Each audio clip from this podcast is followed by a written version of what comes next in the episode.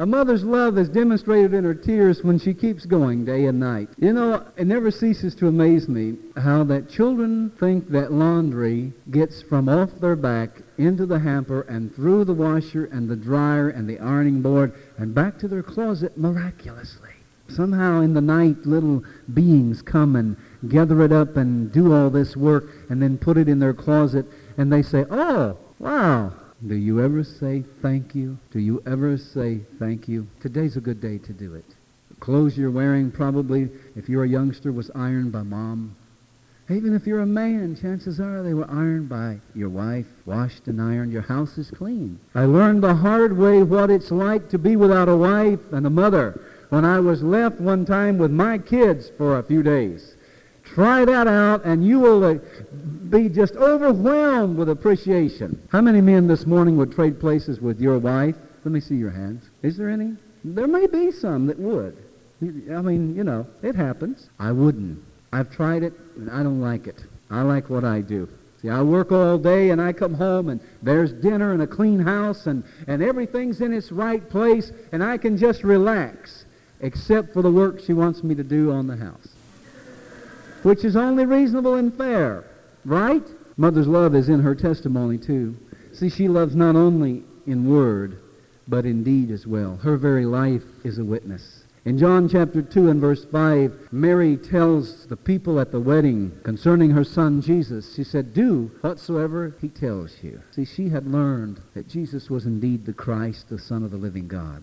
And she bore witness to that. She could have easily said, Oh, that's my son, and bragged on herself. But she pointed to him. Always, Mary pointed to him.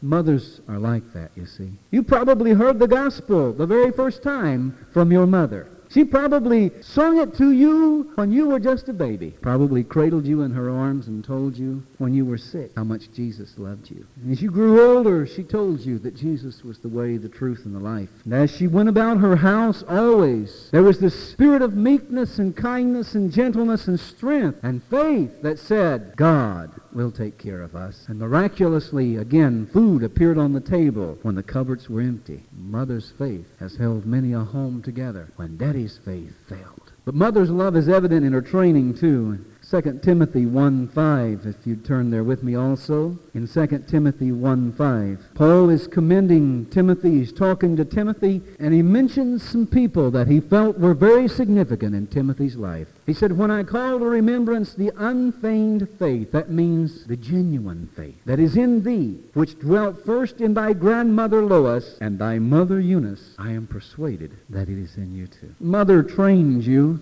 in faith. She taught you the scriptures were the guidelines to life. Oh, yes, she was strict at times when she said, be home by 10. Yes, it seemed like she wouldn't let you have any of the fun the other kids were having when she told you, be chaste, be pure. One day you will be glad. Anybody can give away, anybody can give away what God has given them in their virginity, but nobody can take it back make sure that the one you give yourself to is your husband, is your husband. Not going to be, not hope to be, not promise to be, but is. The satisfaction of God's promises blessed her heart. In Proverbs 22, 6, she claimed it. She stood on it. She prayed it. Even when things didn't seem to be working out, she would not give up. She hung on to the promises of God. Train up a child in the way he should go, and when he is older, he will not depart from it. And even if you're not walking in it today, I assure you, if you could hear her pray, she would claim that scripture. God, I brought him and her up the best I knew how. Now, God, I claim them for you. Now, hold on to the promises of